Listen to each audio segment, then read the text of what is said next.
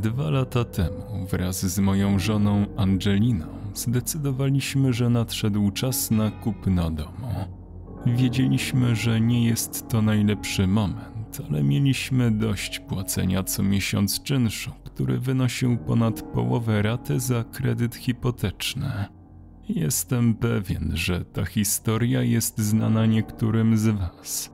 Przeszliśmy przez każdy etap niedowierzania, gniewu i wreszcie apatii po tym, jak każda złożona przez nas konkurencyjna oferta kupna domu zostawała zdmuchnięta przez międzynarodową korporację inwestycyjną. Nie jestem już zły z powodu tego stanu rzeczy, chociaż ten pozostawił mnie z pytaniem, dokąd zmierza społeczeństwo. Miałem wiele myśli typu Jakim cudem to jest legalne? Poszedłem do szkoły, spłaciłem dług, mam dobrą pracę i wykształcenie. Zrobiłem wszystko, żeby kupić dom w pieprzonym mieście, w którym dorastałem. Być może pozostała we mnie jeszcze część tej złości. Jednak po zwróceniu uwagi na mniej oblegane dzielnice miasta, w końcu kupiliśmy nasze gniazdko. 1 czerwca przenieśliśmy się do kolonialnego domu o powierzchni 4,5 tysiąca stóp kwadratowych. Miał drewniane, patynowane podłogi, które wyglądały jak skóra. Matowe tynki nadawały sufitom wygląd tortu weselnego. Piwnica jednak to było coś innego. Nie można nawet powiedzieć, że była niedokończona. Najogólniej rzecz biorąc, była to wilgotna dziura w ziemi, a na ścianach wymalowane były dziwne spirale i kanciaste twarze. Dzieci. Pośrednik handlu nieruchomościami powiedział, jakby wiedział, kto narysował te oznaczenia. Jasne, kuchnia miała blaty kompozytowe, a piwnica potrzebowała napisu nad wejściem rodem z piekła Dantego porzućcie wszelką nadzieję wy, którzy tu wchodzicie. Ale my mieliśmy dom i do tego był on cholernie duży. Haczyk polegał na tym, że znajdował się rzut beretem od autostrady i że obszar ten był znany ze swojej wysokiej przestępczości bardziej niż z czegokolwiek innego. Angelina powiedziała, że to tylko na trochę, że niedługo zaciągniemy roczny kredyt hipoteczny, mając nadzieję, że za rok znów się przeprowadzimy. W jej planie były pewne niedociągnięcia, głównie finansowe, ale nic nie powiedziałem. Pomyślałem, że oboje przyzwyczaimy się do tego i że nam się tu spodoba. Pierwsze tygodnie poszły gładko, a ja i żona zabraliśmy się za rozpakowywanie rzeczy i przedstawianie się sąsiadom. Może sąsiedzi bali się tego, kim mogliśmy być, a wiedza o tym, obok kogo mieszkasz, była pocieszająca. Cokolwiek to było, nasi sąsiedzi okazali się być niesamowicie przyjaźni.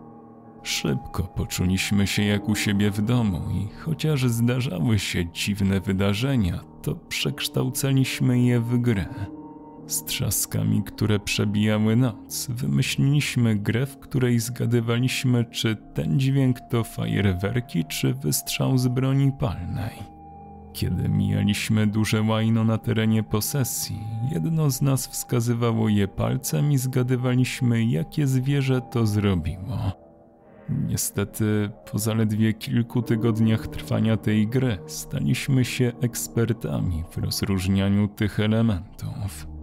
Strzały z pistoletu niosły ostry trzask przełamywanej bariery dźwięku, podczas gdy fajerwerki wydawały znacznie inny dźwięk.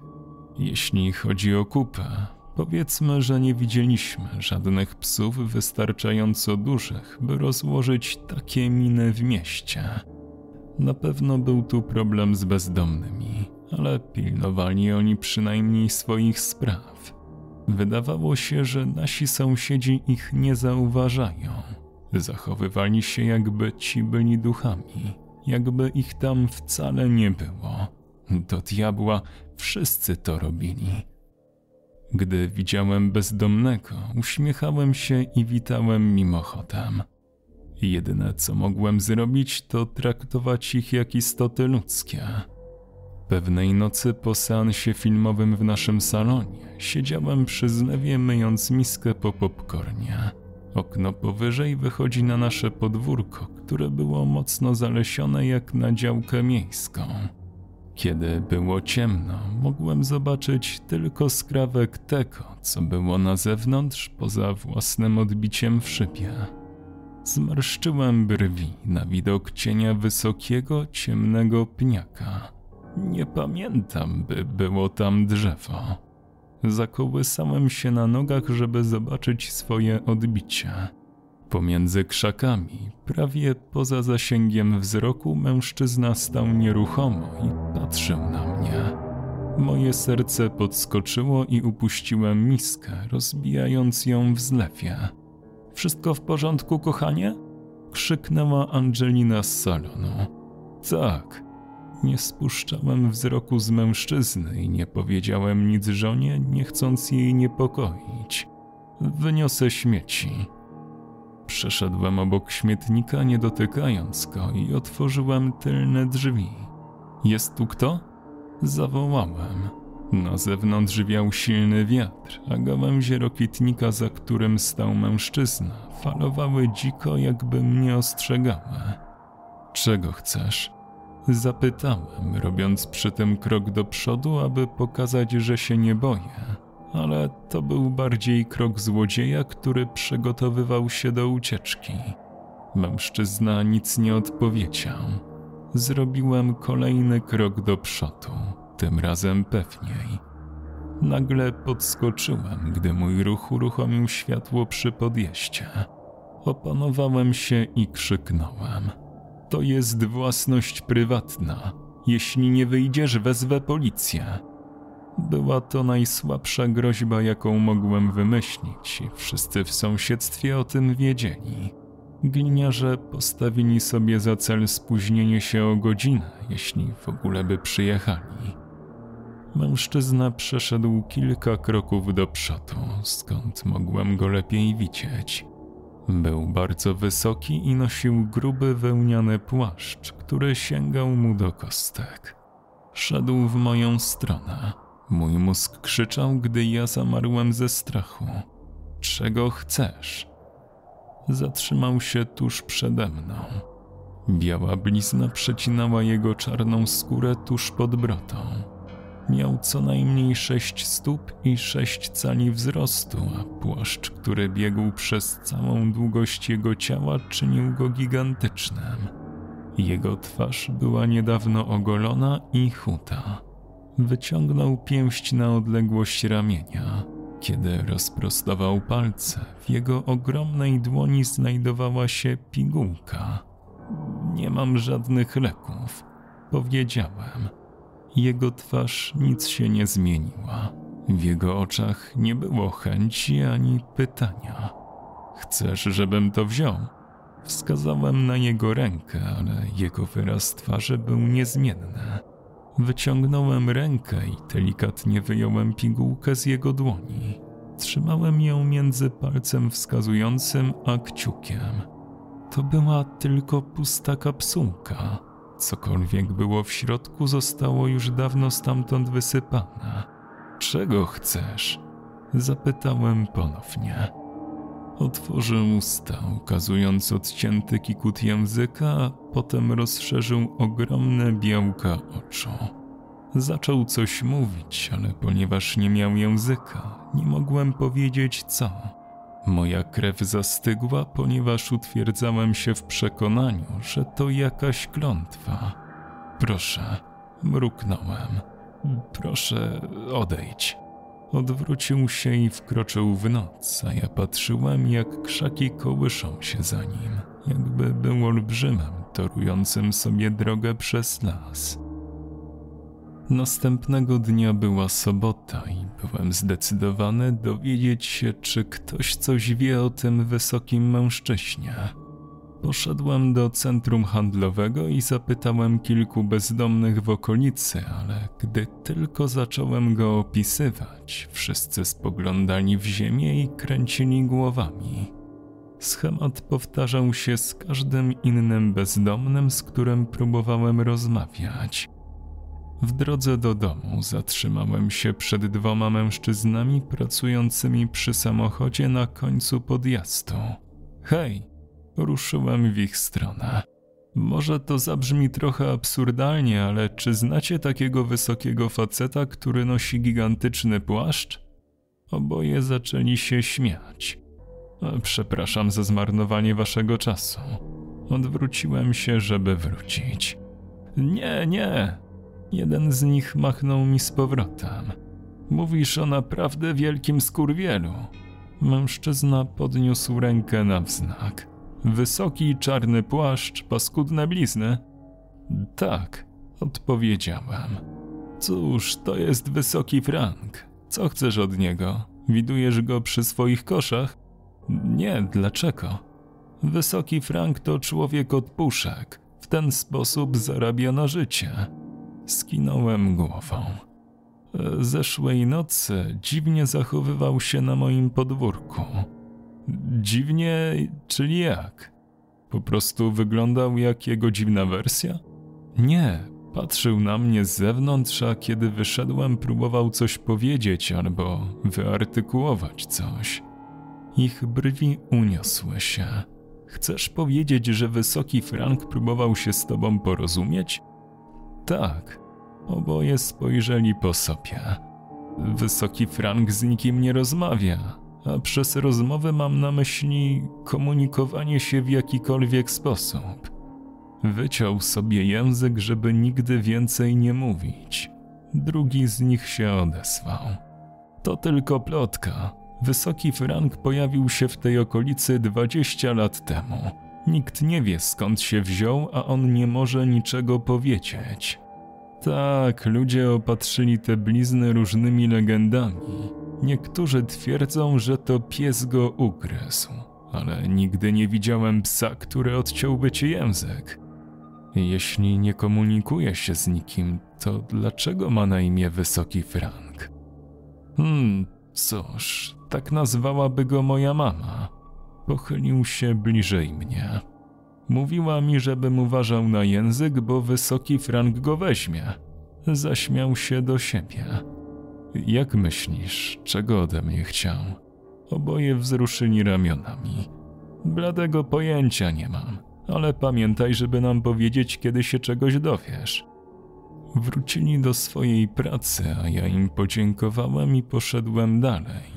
O wiele mniej pewny siebie niż wtedy, gdy wyruszałem z domu po raz pierwszy.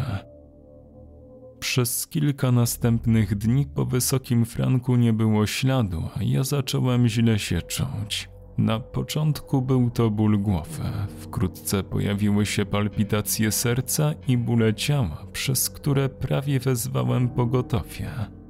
Zapewniałem siebie, że nie ma czegoś takiego jak klątwa. Dlaczego pozwoliłem, by jedno dziwne spotkanie z bezdomnym zdominowało każdą moją myśl?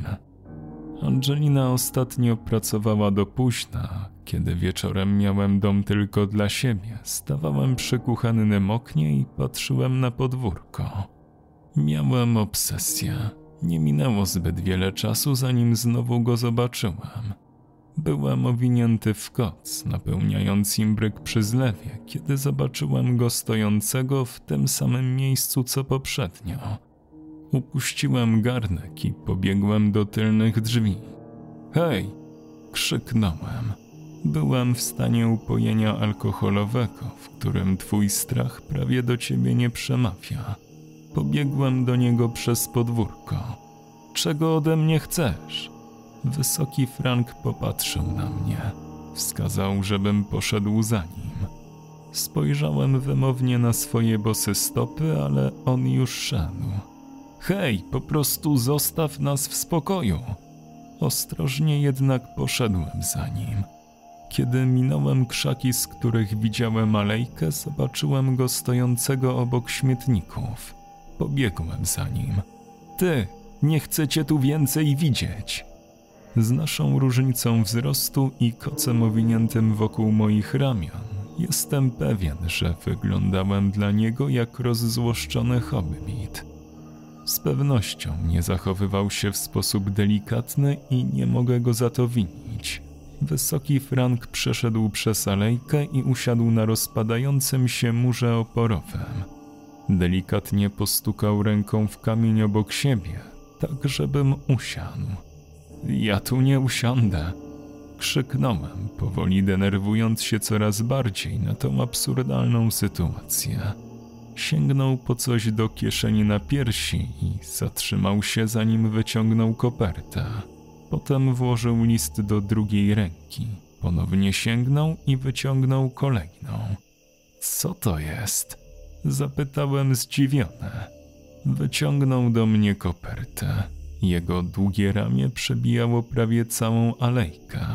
Ostrożnie podszedłem do listów, chwytając je i cofając się, jak zwierzę zyskujące zaufanie.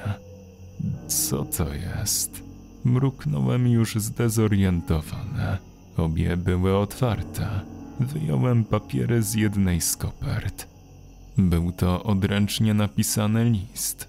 Cały atrament był rozmazany, jakby zanurzono go w wodzie, ale nadal mogłem go odczytać, choć powoli. Kiedy skończyłem czytać, opuściłem ramię i z niedowierzaniem wpatrywałem się w wysokiego Franka. Angelina miała faceta. Spojrzałem na drugą kopertę i prawie nie musiałem jej czytać, żeby to rozkreść. Nagłówek brzmiał: Ubezpieczenie na życie Atlantic. Otwarto polisę na moje nazwisko na ćwierć miliona dolarów. Zgiąłem się na murku, po czym usiadłem. Tabletki. Pomyślałem o pustej kapsułce, którą mi pokazał, a którą wcześniej odrzuciłem. To był mój awaryjny albuterol. To musiał być on. Szybkie wyszukiwanie w internecie wykazało, że przedawkowanie zaczyna się od takich objawów jak ból głowy i palpitacja serca. Moja żona próbuje mnie zabić? Nagle zdałem sobie sprawę, że obejmuje mnie ramię wysokiego Franka, który po ojcowsku klepie mnie po ramieniu. Siedzieliśmy tam w milczeniu przez długi czas. To są rzeczy, których możesz się nauczyć od ludzi zajmujących się recyklingiem śmieci, nie? Zapytałem.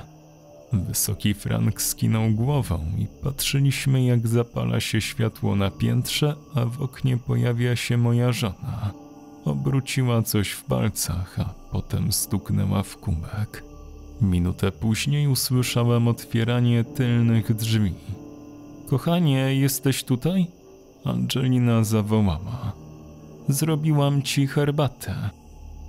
Myślę, że bezdomni wokół nie zawsze chcą drapnech. Czasami mogą chcieć uratować ci życie. Autor opowiadania Mister Frontenac. Tłumaczenie i opracowanie Kwadrates. Osoby wspierające powstawanie nowych treści to Kalusia, Syrenka Ladacznica, Brutal Drop, Sebastian Król, Gregorikos, Mateusz Z, Wiktor Walczak, Alastor, Wojti 262, Milki Rainbow, Tomasz Kowalewski, Krzysztof Kozak-Ślęsak, Stary Trześwe, Creepy Bunny, Magiczna Basia, Tommy Lee Jones, Dominik Polak, Adam Janasek, Mrs. Line 97, Adrian Masłowski oraz Iguro Obanaj. Do usłyszenia.